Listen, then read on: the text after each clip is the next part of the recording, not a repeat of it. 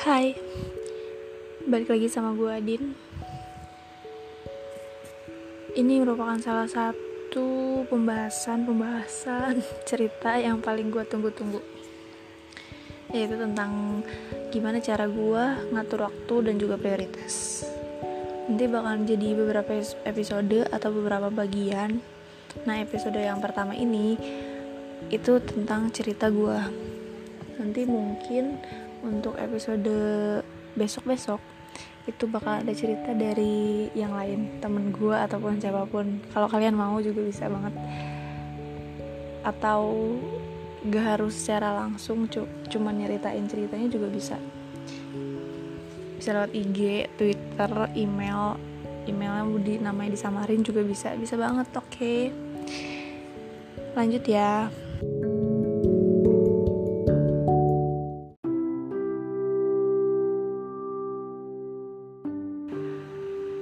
gimana cara gue mengatur waktu dan prioritas. Sebelumnya mungkin teman-teman kuliah gue yang dengerin ngerasanya ngerasa nggak juga sih. Ini kepedean gue aja. Kayaknya gue udah bisa gitu ya ngatur waktu kayaknya. Padahal mah enggak sebenarnya. Gue juga masih banyak lah salah-salahnya teledornya terus males-malesannya. Masih sering gue juga kayak tidak bisa memanage waktu dengan benar. Tapi ya diusahakan agar tetap semua target bisa tercapai. Walaupun sebenarnya targetnya tuh lebih tinggi dari yang udah tercapai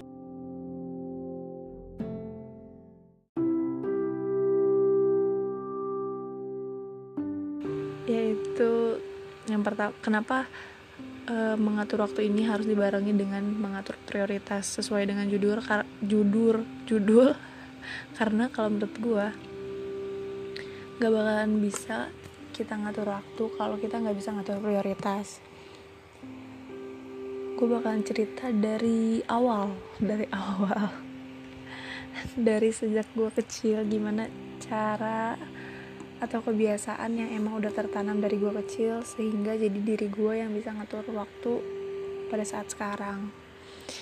Jadi dari waktu kecil dari waktu TK kali ya TK SD gitu orang tua gue tuh selalu nerapin atau di keluarga gue tuh nerapin bahwa kalau misalkan abis maghrib atau udah sore tuh gak boleh nonton TV gak boleh main HP boleh sih waktu SMP waktu SD kayaknya gue belum punya HP di SD atau udah punya ya?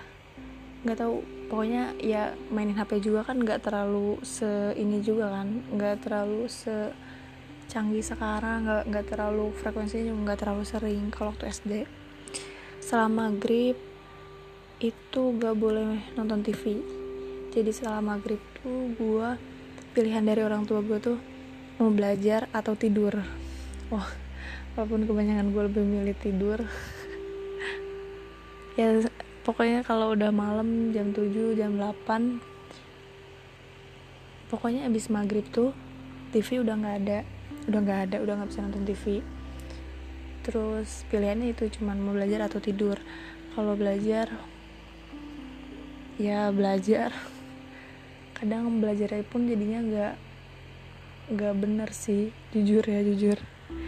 Karena ya gimana ya itu jatuhnya kepaksa kan. Tapi ujung-ujungnya tetap aja sih ada yang masuk pelajarannya. Terus selama ya sampai sekarang kali ya di keluarga gue emang masih menerapkan kayak gitu. Habis maghrib nggak boleh ada TV kalau mau tidur tidur kalau mau belajar ya belajar tapi masih bisa mainin HP sih kalau sekarang ya kan?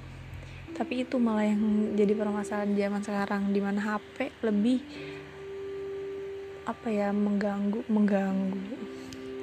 Lebih banyak dampak buruknya. Kalau emang nggak bisa ngatur buat penggunaannya. Lanjut SD mungkin dari itu doang sih. Gimana cara orang tua gua ngatur keluarga gua ngatur bahwa ngatur waktu.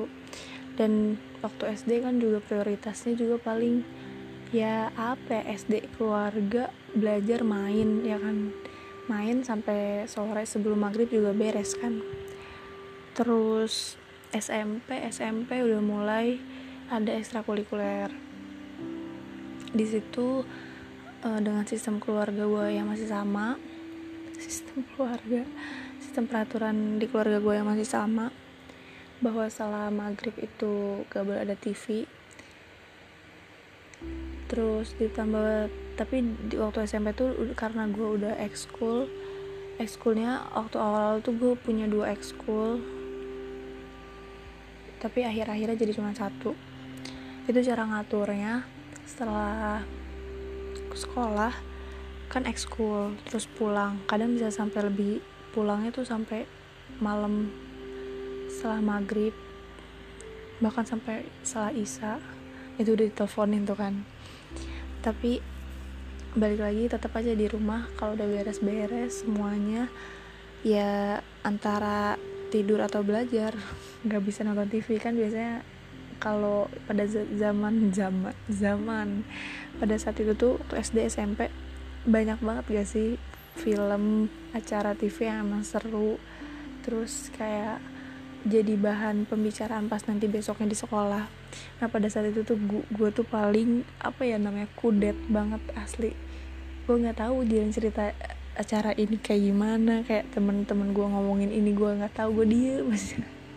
Karena tapi teman-teman gue juga udah pada tahu sih. Sebagian besar udah pada tahu bahwa ya gue gak bisa diajak ngobrol kalau masalah kayak begituan. Terus sebenarnya waktu pada saat itu sedih banget sih. Nggak tahu acara kayak gitu. Cuman setelah gue besar sekarang besar setelah gue udah seumur segini gue ngerasa wah gue bersyukur juga nih gue nggak tahu kayak begitu. Kayak berarti emang orang tua gue itu ngedidik berusaha supaya apa yang mas dimasukkan ke otak gue sesuai umur. Karena kan gue lihat kalau zaman sekarang ya ngelihatnya tuh banyak gitu kayak acara-acara TV yang sebenarnya belum umurnya buat ditonton buat anak-anak tapi karena orang tua pengen nonton anaknya juga ikut ikutan nonton gitu kan. Ya itu nanti kita bahas nanti lah ya. Lanjut. Kalau SMP ya kayak gitu. Uh, sekolah ekstra ekstrakurikuler beres-beres belajar tidur tiap hari kayak gitu. Kalau sabtu minggu biasanya gue baru bisa nonton TV itu. Malamnya bisa nonton TV dari siangnya biasanya sabtu minggunya kadang-kadang ada kegiatan ekstrakurikuler ada yang enggak. Ya kalau enggak ada ekstrakurikuler main sama teman-teman tetangga. Tapi sebenarnya waktu SMP gue udah jarang main juga sih. Gue kayaknya waktu SMP kalau weekend gitu ya di rumah atau acara keluarga gitu jalan ke mana. Terus itu prioritasnya udah nambahkan ada ekskul. Cuman karena ya ekskulnya juga ada batasannya nggak sampai waktunya emang udah ditentuin jadi masih gampang lah ya ngatur waktunya. Terus ngatur belajarnya kalau kalau nggak salah gue nggak bisa begadang di waktu SMP pokoknya sampai jam berapa doang gue tidur gitu. Eh belajar sampai jam berapa doang terus tidur. Kalau masih kalau mau ujian biasanya dibangunin yang dini hari gitu. Tapi itu kayaknya waktu SMP gue nggak terlalu sering deh kayak gitu. Karena gue sangat kebluk ya waktu SMP lanjut terus SMA SMA wah udah mulai nih ya. SMA gue punya ekskul juga. Cuman sebenarnya SMA ekskul gue nggak sepadat SMP sih. Terus hmm, apalagi ya SMA SMA tuh gue bisa dibilang kutu buku ya. Karena sebenarnya emang gitu buat tujuannya. Jadi SMP nih main-main lah ya. Terus nggak main juga nggak main semuanya juga sih. Terus pas SMA karena emang udah punya tekad-tekad karena emang udah punya tujuan buat pengen masuk kuliah ya jadinya berpikir kayak oh ya udah berarti SMA emang difokusin gimana caranya buat masuk kuliah di PTN perguruan tinggi negeri. Terus SMA ekskul gue cuma satu itu pun nggak terlalu sibuk deh perasaan gue ya karena gue juga sering bolos datang ekskulnya. Terus di situ cara ngatur waktu dimulai dimulai. Karena kan punya target yang besar tuh bahwa gue mau ke PTN waktu awal SMA tuh masih belum tahu nih mau mau jurusan apa. Kayak masih banyak banget kepengen gitu kan. Waktu SMA kelas 10 cara ngatur waktunya. Kan SMA nya tuh kalau nggak salah masuknya jam 7 ya? Jam 7 sampai jam 4 terus kayak gitu tiap hari. Terus ekskul di beberapa hari. Kalau nggak salah dua kali seminggu apa satu kali seminggu. Nah cara ngaturnya. Uh, waktu SMA juga masih dengan sistem dan peraturan yang sama di keluarga gue bahwa setelah maghrib atau setelah jam 6 itu TV emang udah nggak ada udah nggak ada udah dimatiin gak bisa nonton TV nah biasanya lanjut belajar. Nah di SMA tuh lebih banyak sistem sistem. Lebih sering gue pakai e, belajar yang jam dini hari. Jam dini hari apa sih itu namanya? Yang sepertiga malam. Ya di situ. Eh iya kan bener yang jam 1, jam 2, jam 3, jam 4 gitu. Walaupun gue sering jam 4 baru bangun. Terus kadang ketiduran lagi jam 5 nya ya gitulah. Untungnya di rumah ya ada yang bangunin. Coba sekarang. Terus lanjut. Um, sebenarnya waktu SMA cara ngatur waktunya kayak gitu. Lebih sering bangun di malam hari ini juga karena nggak bisa begadang anaknya tuh emang nggak bisa begadang. Dan belum belum ketemu sama kopi. Ya kan? Belum ketemu sama kopi kan nggak boleh tuh. Nggak boleh juga sama orang tua minum kopi. Jadi setelah pulang pulang eh pulang SMA lagi pulang sekolah beres-beres segala macem baru mulai belajar kayak jam 8 setelah makan dan lain-lainnya jam 8 belajar. Terus se sebenarnya gue bersyukur juga waktu SMA lingkungannya tuh memang sangat kompetitif ya. Lumayan lah ya lumayan kompetitif. Enggak sih kompetitif banget gue ngerasanya waktu SMA sus gimana ya? Bagus bagus lingkungannya. Jadi mendorong gue supaya buat terus belajar. Dan karena teman-temannya juga mungkin aku sangat harus bersyukur juga teman-temannya tuh baik lah ya. Maksudnya teman-temannya tuh mendukung gitu loh. Kebanyak uh, ada yang teman dari SMP dari SD ada juga yang yang baru kenal waktu SMA di situ banyak lah ketemu orang yang emang sepemikiran gitu mau masuk PTN dan di situ banyak sering banget kayak belajar bareng. Ya gimana sih SMA lah ya. Kerja kelompok kan masih banyak banget gitu. Walaupun kerja kelompoknya yang penting ngumpul aja dulu kerjainnya gampang. Terus yang lainnya uh, sibuk sama ekskul juga. Nah waktu kelas 10 itu punya target tapi belum sama targetnya uh, sama kayak yang kuliah gue sekarang. Dan itu tuh masih gimana ya? Mungkin karena masih kelas 10 jadi emang tidak terlalu menggebu-gebu menggebu-gebu. Belajarnya juga masih kayak oke okay, santuy. Sistemnya juga belum terlalu sering nerapin yang sistem dini hari itu tapi lebih sering daripada waktu SMP ya setidaknya berprogres lah ya. Terus kelas 2 kelas 2 gue udah punya uh, target yang sama. Kuliahnya di di fakultas di jurusan di jurusan yang sama saat gue sekarang. Gue punya temen yang emang sama juga kayaknya di situ. Bersyukur banget sih. Jadi bisa sama-sama berjuang gitu lah ya. Walaupun tetap istilahnya kita sama-sama berjuang tapi ya kompetitifnya ada. Waktu SMA kelas 2 itu gue udah jadi pengurus belum ya ekskulnya. Lupa. Kayaknya udah. Udah belum sih? Pokoknya sebenarnya gue jadi pengurus di ekskulnya juga. Gue nggak terlalu sibuk sih. Karena asli gue SMA apatis banget dibandingkan SMP terus ngatur waktunya di situ udah mulai tuh berusaha bisa bis berusaha lebih sering belajar di dini harinya. Dan itu pun wah gila sih susah. Supaya setiap hari ritme tubuhnya tuh bisa langsung kayak bangun jam segitu masih susah banget. Masih sering banget kayak gak bangun dibangun bangun.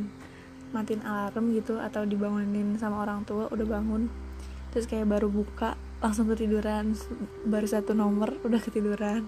Baru satu baris ketiduran. Itu sering banget sih. Atau ketiduran kebangun tiduran kebangun. Itu sering. Sampai akhirnya ada sampai akhirnya udah mulai kebiasaan tuh bangun jam segitu. Sampai Sabtu minggunya juga bisa bangun jam segitu. Bangun jam 2 atau jam 3an gitu. Bisa. Terus waktu kelas 2 tuh udah mulai banyak tugas juga kan. Sebenarnya SMA emang udah tugasnya udah banyak sih.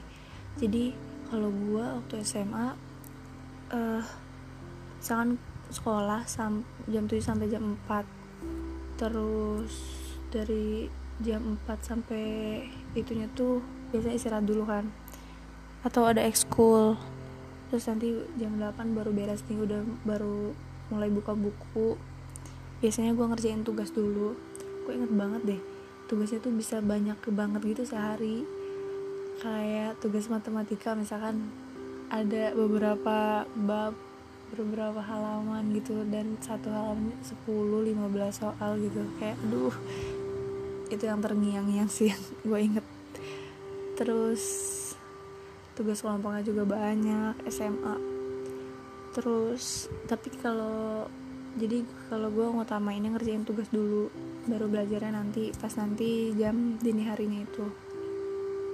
Walaupun kadang tugasnya nggak beres juga pas malamnya karena udah kecapean di awal waktu sore dan siangnya. Gak tau sih kalau kita ngebahas tentang sistem pendidikannya itu udah benar atau belum. Kita bahas di yang lain aja oke. Okay? terus lanjut udah SMA SMA SMA kelas 3 oh SMA kelas 3 lebih sibuk kan ya? Ada nantinya ujian praktek ada ujian segala macem. Apa sih yang UN terus ada US terus kalau gak salah eh pas gue udah udah berbasis komputer belum ya? Lupa. Oh udah udah. Kalau gak salah udah sih udah kalau gak salah. Mulai ada simulasi-simulasi nah waktu kelas 3 tuh udah mulai fokus. Udah dari udah mulai gimana ya udah makin gencer lah ya belajarnya supaya masuk PTN terus udah mulai nyari-nyari um, masuk PTN nya tuh atau mau PTN mana. Itu nanti kita bahas lagi di eh, di podcast yang lain. Terus setelah itu kuliah. Kuliah alhamdulillahnya bisa masuk PTN jurusan sesuai yang dipengenin tapi pas kuliah udah pas semester 1 semester 2 yang masih beradaptasinya tuh wah gila sih itu. Padahal kuliah gue tuh kayak SMA gitu masuk jam 7 pulang jam 4 dan benar-benar setiap hari hampir kayak gitu. Dan waktu gue semester 1 semester 2 tuh Sabtunya pun masih ada kuliah. Belum ada sistem yang cuman uh, Senin sampai Jumat gitu masih Senin sampai Sabtu. Di situ nah ditambah lagi beban apa ya istilahnya beban belajarnya tuh lebih banyak kan.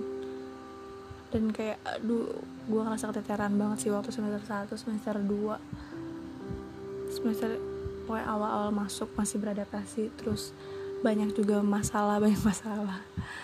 Masih terus ada masalah ya pertemanan juga kan kita beda temen pasti ada proses buat beradaptasi lagi.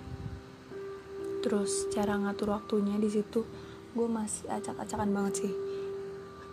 Karena panik dan takut dengan tugas-tugasnya atau takut menghadapin pertemuan selanjutnya itu tuh jadinya malah belajarnya tuh begadang sampai malam minum kopi tapi jatuhnya maksa jadinya ke diri sendiri.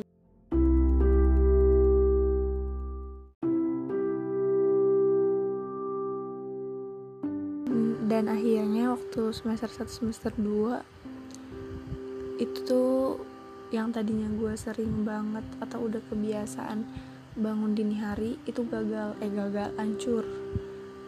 Siklus tidurnya tuh beda berubah pokoknya jadinya lebih sering begadang jam 12 jam 1 atau terus-terusan sampai ma malah sampai dini hari belum tidur. Itu sering sih jadinya malah kayak gitu. Terus kalau prioritasnya waktu semester 1 semester 2 belum banyak ya. Masih masih sama kayak SMA ya kalau nggak belajar ngerjain tugas pulang makan dan lain-lain.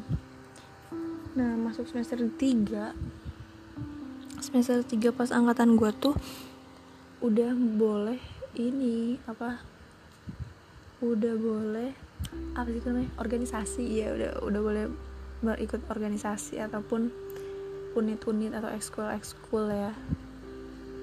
Nah di situ tuh gue milihnya bem sama satu lagi uh, apa yang namanya unit ya udahlah sebut aja. Satunya lagi tuh korps bantuan kesehatan kan. Awalnya kenapa gue pengen itu kayak ya keren aja gitu.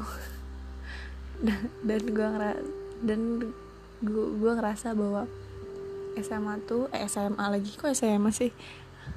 Kuliah tuh harus banyak relasi. Itu gue denger dari mana ya eh, kuliah harus banyak relasi. Pokoknya yang gue yakin nih saat kuliah harus banyak relasi. Makanya gue milih ekskul ekskul unitnya tuh yang itu dan BM Nah, di situlah proses baru mulai terjadi. Gimana caranya mengatur waktu dan juga prioritas?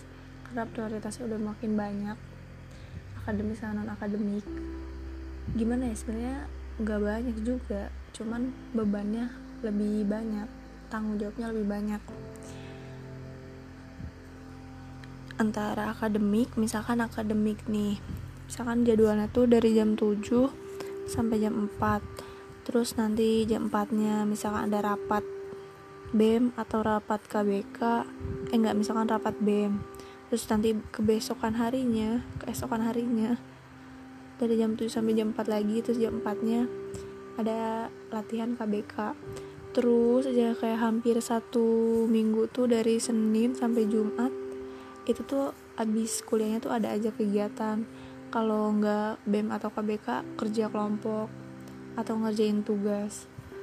Terus hari Sabtunya hari Sabtu sebenarnya lebih lenggang. Biasanya kuliah cuma sampai jam sampai siang doang.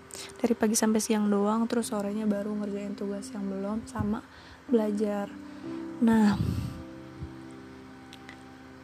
cara ngatur waktunya tuh kalau gue waktu udah mulai semester 3 itu masih sama sih sebenarnya.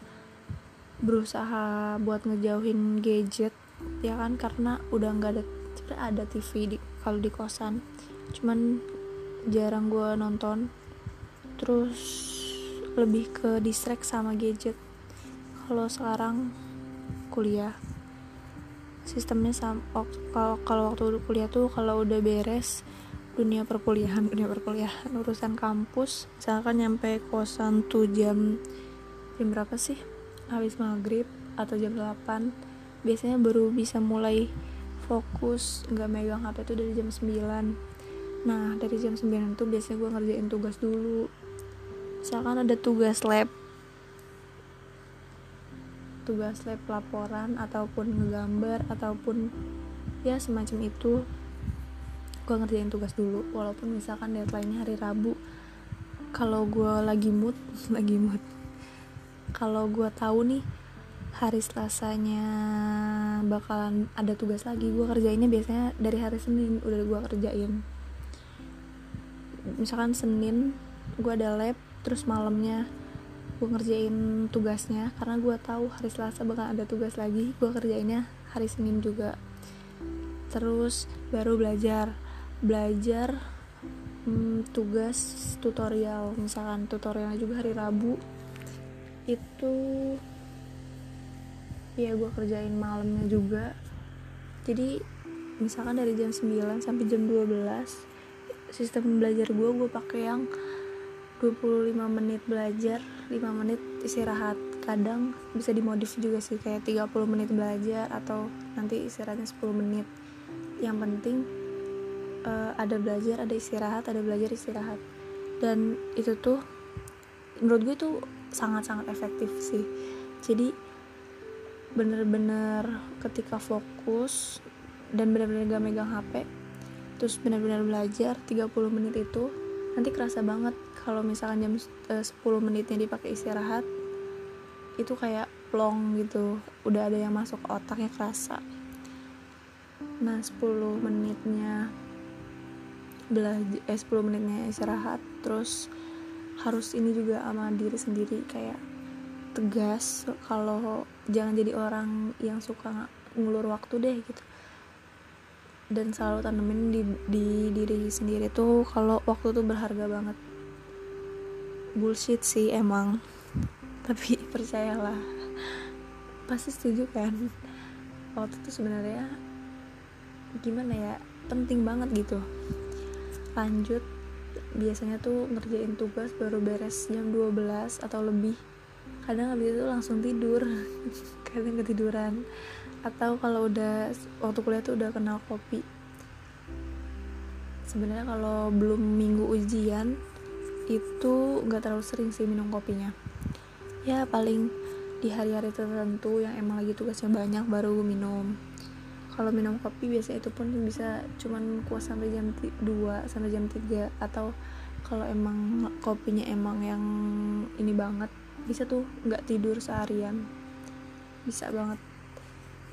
Nah tapi sebenarnya jatuhnya jadinya nggak terlalu efektif sih. Oke tugas mah emang udah ke kekerjain nah pas belajarnya itu jadi kurang efektif. Ya gimana mau efektif ya? Orang belum istirahat gitu belum mengistirahatkan badan. Terus lanjut keesokan harinya kuliah dari 7 jam 7 sampai jam 4 pagi. Biasanya kok kalau waktu semester 3 semester 4 hari Selasa tuh lebih lenggang daripada hari Senin, Rabu, Jumat.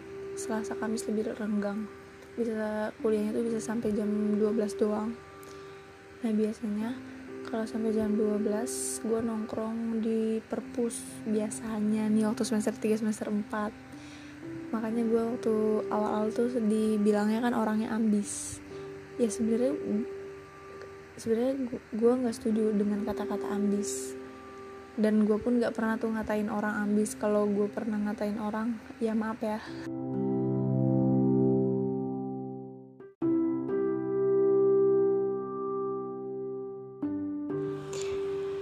karena kalau menurut gue orang yang kelihatan apa ya yang kata orang ambis tuh merupakan orang yang menghargai waktu.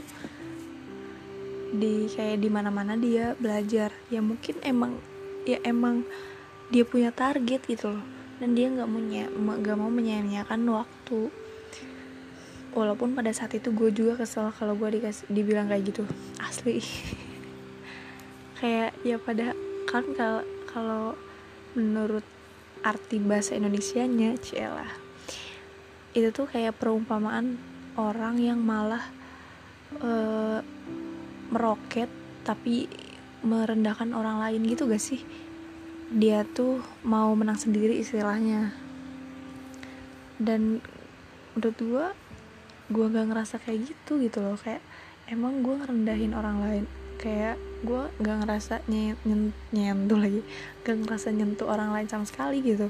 Toh gue ya gue belajar belajar buat gue terus kayak dia ngerasa dirugiin atau gimana gimana ceritanya gitu. Ya bodo amat kan.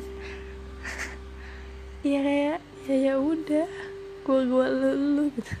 Ya kalau emang mau belajar bareng belajar bareng sini gitu. Tapi kalau misalkan orang itu cuma lihat kita lagi belajar tapi terus langsung bilang ambis ambis segala macam kayak apa sih yang salah? gitu. Ya bagus dong orang itu bisa menghargai waktu dan belajar. Jadi dia tahu waktu dia sendiri waktu dia mau gimana mau belajar atau gimana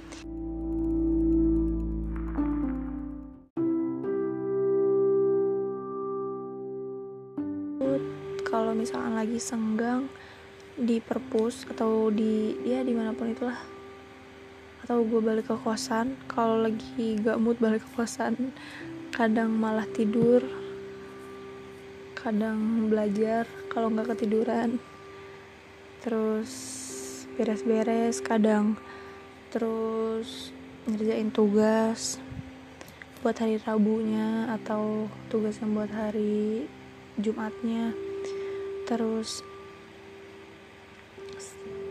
terus kan anak kos nih biasanya juga beres-beres harus nyuci lah atau apalah ya kan? Terus beli makan kadang permasalahan mau makan apa aja dipermasalahin kalau gua ya. Kayak aduh makan apa ya? Aduh itu mikirnya lama banget padahal ya tinggal makan tinggal beli atau bikin.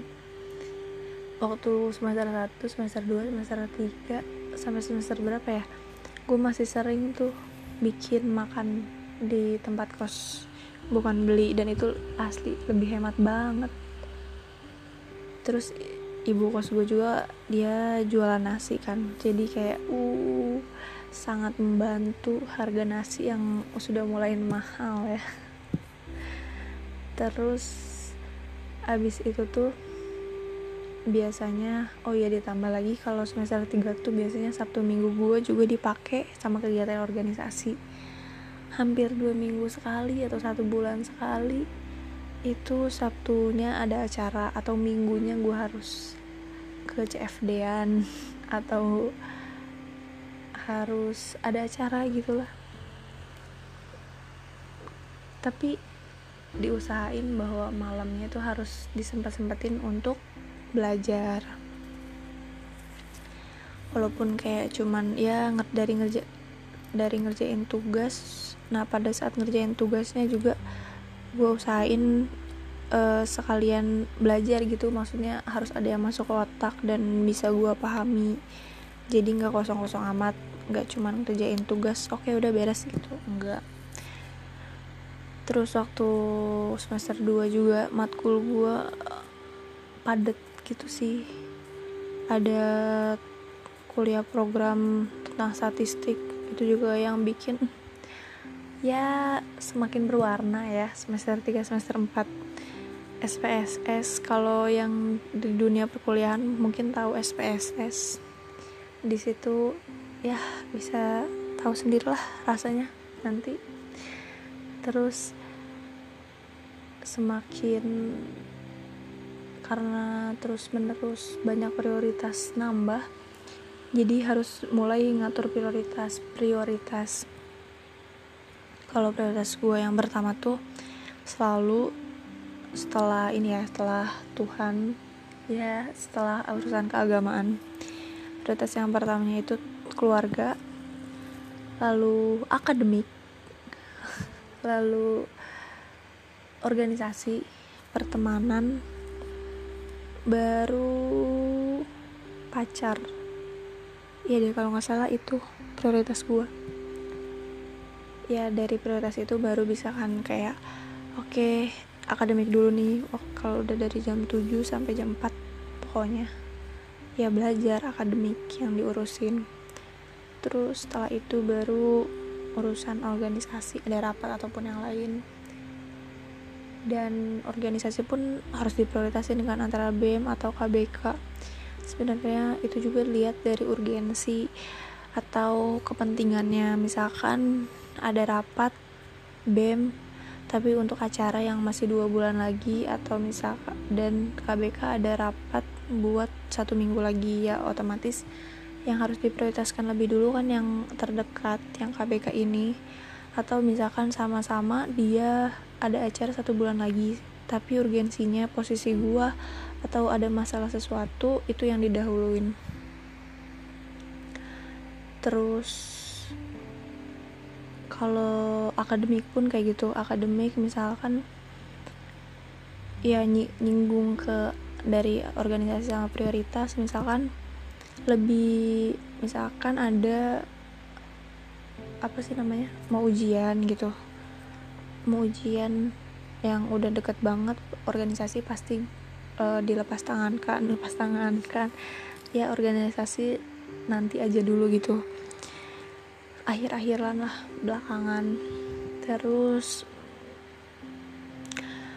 abis itu salah kalau menyinggung sama urusan keluarga biasanya misalkan waktu semester 3 semester 4 tuh kalau orang tua gue atau keluarga gue ada yang ulang tahun pada saat hari kuliah gue pasti nyempetin balik. Ya misalkan walaupun misalkan uh, ulang tahun hari Selasa gue pasti balik hari Selasa dan otw lagi ke kuliah hari Rabunya gitu. It, walaupun Rabunya super padat ya ya udah pasti karena prioritas gue tetap kan keluarga. Terus berhubungan dengan apa lagi tadi prioritas gue? Oh pertemanan. Pertemanan gue sebenarnya nggak terlalu ribet sih. Dan bersyukur juga teman-teman gue juga ya nggak terlalu yang gimana gimana gitu ya. Nggak terlalu yang bermacam-macam yang emang sepemikiran se sama lah humornya atau segala macamnya jadi kalau misalkan ada acara temen terus ada rapat organisasi karena prioritas gue lebih organisasi daripada pertemanan biasanya lebih ke organisasi. Ya di situ teman-teman gue juga ini sih harusnya harusnya memaklumi. Tapi mungkin karena semakin bertambahnya usia juga ya pasti bisa memaklumi karena tahu masing-masing individu juga punya tanggung jawab di masing-masing organisasi. Terus kalau sama pacar waktu semester itu tuh masih ada kan? Masih ada. Nggak terlalu ribet juga sih. Biasanya uh, hubungin pacar tuh ya kalau lagi di sela-sela pasti dihubung di sela-sela di sela-sela waktu atau waktu yang lenggang pasti komunikasi. Terus biasanya di waktu-waktu ini kan tadi gue belajar 30 menit 10 menit istirahat. Nah di waktu yang istirahat-istirahat itu pasti komunikasi. Dan waktu gue yang 30 menit untuk belajar itu enggak enggak bakalan ada enggak berkomunikasi lah ya istilahnya. Atau kadang misalkan kalau lagi lenggang banget nggak terlalu banyak tugas atau apa yang mau dipelajarin belum mood buat dipelajarin. biasanya komunikasi sama pacar lebih dulu lebih lama gitu. Kok lebih intens atau ada uh, ada, ada yang mau diomongin suatu hal yang lebih penting? Bisa. Dan sebenarnya prioritas masing-masing orang juga kan beda. Terus cara setiap orang buat ngatur waktu dan prioritasnya juga beda. Dan gua pun um, gue pun masih sering gagal dan coba lagi buat ngatur waktu. Kadang ada saat-saat tertentu misalkan malah pacar ngeganggu prioritas organisasi atau prioritas akademik gue kayak ya itu juga perlu disayangkan. Cuman dari situ kita bisa belajar gimana cara ngaturnya lagi lebih baik lagi. Terus kadang preorganisasi malah malah ngeganggu prioritas akademik. Itu pun sering. Tapi sebenarnya kalau waktu tuh tetap ada gitu. Waktu tuh tetap jumlahnya gimana cara kita ngaturnya. Dan kita punya jalannya sendiri kan oke misalkan ngelihat temen mereka udah belajar uh, dan prioritas atau kegiatan organisasinya nggak terlalu banyak. Ya berarti emang kita harus menyeimbangin lagi belajarnya tapi di satu sisi kayak emang oke okay, orang lain punya berarti lebih unggul nih bagian akademiknya. Tapi di sisi lain kita pun punya keunggulan sendiri. Di organisasi juga kan banyak manfaatnya kayak banyak belajar lebih banyak malah nggak cuma sesuatu hal yang secara teori ada di buku ataupun di mana pun itu kita bisa lebih banyak belajar tentang ya kehidupan ini yang berat. Tentang ya rela cara berkomunikasi relasi dan yang lain-lain lah ya. Banyak yang bisa didapat pelajaran dari organisasi juga. Dan sebenarnya dari segala sesuatu yang kita jalanin harusnya emang bertujuan buat emang mau belajar gitu mau dapat sesuatu yang bisa diambil yang yang bermanfaat. Cielah udah kayak orang bener nih aku. Terus lanjut um, setiap hari sebenarnya kayak gitu.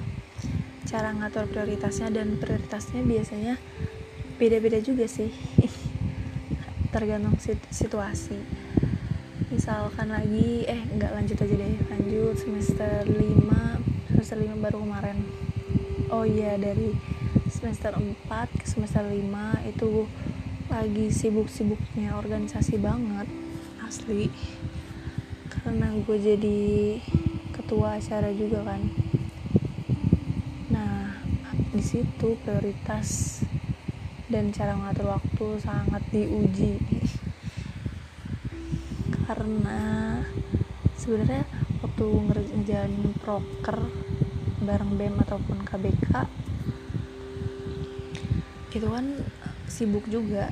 Cuman berbeda ketika posisi kita emang sudah yang tertinggi gitu ya. Karena semua perhatiannya tuh harus lebih banyak yang dicurahkan. Curahkan lebih banyak yang harus dipikirkan juga dan lebih banyak tanggung jawab. Makanya waktu semester 4 ke semester 5 waktu liburannya pun lebih banyak prioritasnya jadinya lebih diutamain organisasi. Terus pertemanan jadi berkurang organ eh organisasinya jadi prioritasnya lebih organisasi terus lebih banyak yang dikorbankan salah satunya pertemanan terus akademik sebenarnya keganggu cuman asli sebenarnya gak bakal gue gak bakal ngebohong atau bullshit. Gue akademik yang gak keganggu sebenarnya keganggu asli. Keganggu cuman kita harus tetap bisa ngejar dan nutupinnya gitu. Kalau gue caranya misalkan nih um, gue ketinggalan materi bukan sebenarnya bukan ketinggalan materi. Materi ini belum gue pahami misalkan materi A belum gue pahami. Sedang karena gue malamnya nggak belajar gue malah ngurusin ini atau ngurusin itu yang berhubungan dengan organisasi.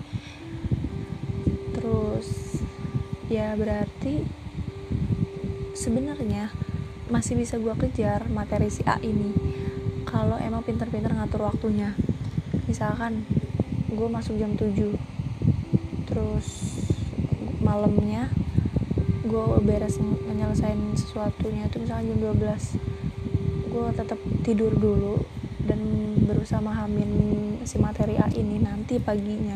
Tapi gue harus bangun lebih pagi dan emang effortnya lebih susah. Misalkan uh, usahanya juga harus susah lebih susah buat bangun lebih pagi kan misalkan gue harus minta bantuan orang lain buat bangunin gue selain dari alarm atau yang lainnya. Terus baru pagi-pagi itu gue ngejar materi A yang belum gue pahami. Atau kalau emang udah satu minggu full nggak full maksudnya misalkan dari Senin sampai Sabtu atau dari dari hari Senin sampai Jumat banyak banget materi yang belum gue pahami kekejar, belum kekejar nanti pas hari minggunya tuh itu sebagai pembalasannya gitu. Atau hari Sabtunya sebagai pembalasan. Hmm, misalkan benar-benar satu hari itu gue nggak pegang HP atau megang HP-nya benar-benar sedikit banget waktu megang HP-nya dan berusaha buat ngejar. Terus ya jatuhnya emang ya kekejar cuman mungkin proporsinya nggak sebanyak yang emang udah memahami itu dari pada pas waktunya. Tapi yang penting kekejar kan. Terus misalkan uh, beberapa minggu atau waktu hari Sabtu minggunya juga ada acara nih proker ataupun acara apa pun itu. Jadi udah numpuk banget yang harus dipahami ya berarti harus dibales juga dicicil di hari Senin sampai Jumatnya. Jadi punya kerjaannya tuh udah lebih double lebih banyak. Jadi double double misalkan pada saat ada kuliah di salah-salah kuliahnya gue malah pelajarin materi yang sebelumnya yang gue belum kekejar terus atau sebelum lab yang harusnya gue belajar tentang lab yang mau gue pelajari gue malah ngerjain atau baca lagi materi yang sebelumnya gue belum kekejar itu sih caranya. Kalau gue walaupun kadang ada titik kayak aduh capek banget asli pengen istirahat padahal targetnya belum kecapai gitu kan. Ya tetap aja gak bisa dipungkiri ada aja saat-saat yang kayak gitu. Dan kadang suara awalnya kesel sendiri sih sama diri sendiri kayak ih apaan sih? Gitu jadi nggak kejar kan kesel. Tapi karena emang berusaha targetnya buat bisa ngejar materi dan ada effort yang dikeluarkan. Apa sih effort tuh bahasa Indonesia? Ada usaha ya? Ada usaha yang lebih banyak yang dikeluarkan. Nanti targetnya walaupun misalkan targetnya 100% eh enggak misalkan targetnya 75% maksimal minimalnya 50% atau 60% ya setidaknya target yang minimalnya itu bisa kecapai dan dapat pelajaran lebih di bidang organisasi atau yang lainnya. Terus ditambah lagi nanti bentar lagi selain organisasi ditambah lagi ada prioritas tentang skripsi kan? Ya semakin berwarna dan doakan gue bisa ngatur waktu dan prioritas lebih baik lagi. Semoga target yang kecapainya bukan cuma target minimal tapi target maksimal. Oh iya satu lagi. Uh, kalau menurut gue sangat bagus kalau kita punya list buat apa aja yang harus kita lakuin tiap harinya. Karena kalau gue tipe orang yang nggak bisa kalau nggak ada list yang harus gue lakuin. Nantinya gue malah nggak ngapa-ngapain. Walaupun list itu nggak bisa semuanya gue kerjain setidaknya gue udah dapet ya satu atau dua yang udah gue kerjain gitu. Atau misalkan listnya itu nggak sesuai urutannya yang penting udah gue kerjain. Intinya gitu sih. Itu ya bisa di HP kan bikin mas to listnya atau di kertas dan yang lainnya mengingat gitu.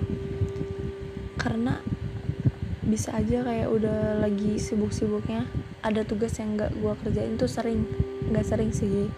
Sering sih sebenarnya pernah kayak udah dead udah deket banget sama deadline-nya baru gue kerjain kayak aduh menyesal kenapa gak ngerjain dari dulu? Karena lupa gak gue catat. Kalau menurut gue penting buat bisa nyatet apa aja yang harus dilakuin dan bikin targetnya. Ini targetnya bukan cuman misalkan dalam segi kuantitas atau 100% 80% 90% itu yang lainnya tapi lebih ke yang penting kekerjain sampai segimana gitu. Atau yang penting oke okay, ngerti dulu segini. Misalkan gue mau mau memahami bab ini bab A oke bapak punya 10 poin target maksimalnya gue bisa 8 poin pada hari ini. Tapi target minimalnya 5 poin. Nah setidaknya kita udah mencapai target 5 poin gitu. Walaupun target maksimal kita 8 poin setidaknya kita targetnya udah ada yang tercapai. Oke gitu aja. Ini cerita tentang gua gimana cara gua ngatur waktu dan prioritas. Kalau kalian mau bersedia berbagi cerita monggo. Nggak usah langsung di podcast rekaman juga nggak apa-apa. Cerita bentuk narasi di email atau Instagram atau Twitter gue juga boleh oke? Okay? makasih semuanya yang udah dengerin. Semoga kita bisa menjalani hidup kita sesuai dengan jalan kita sendiri. Dan tetap bersyukur apa pun itu jalannya. Semangat. Bye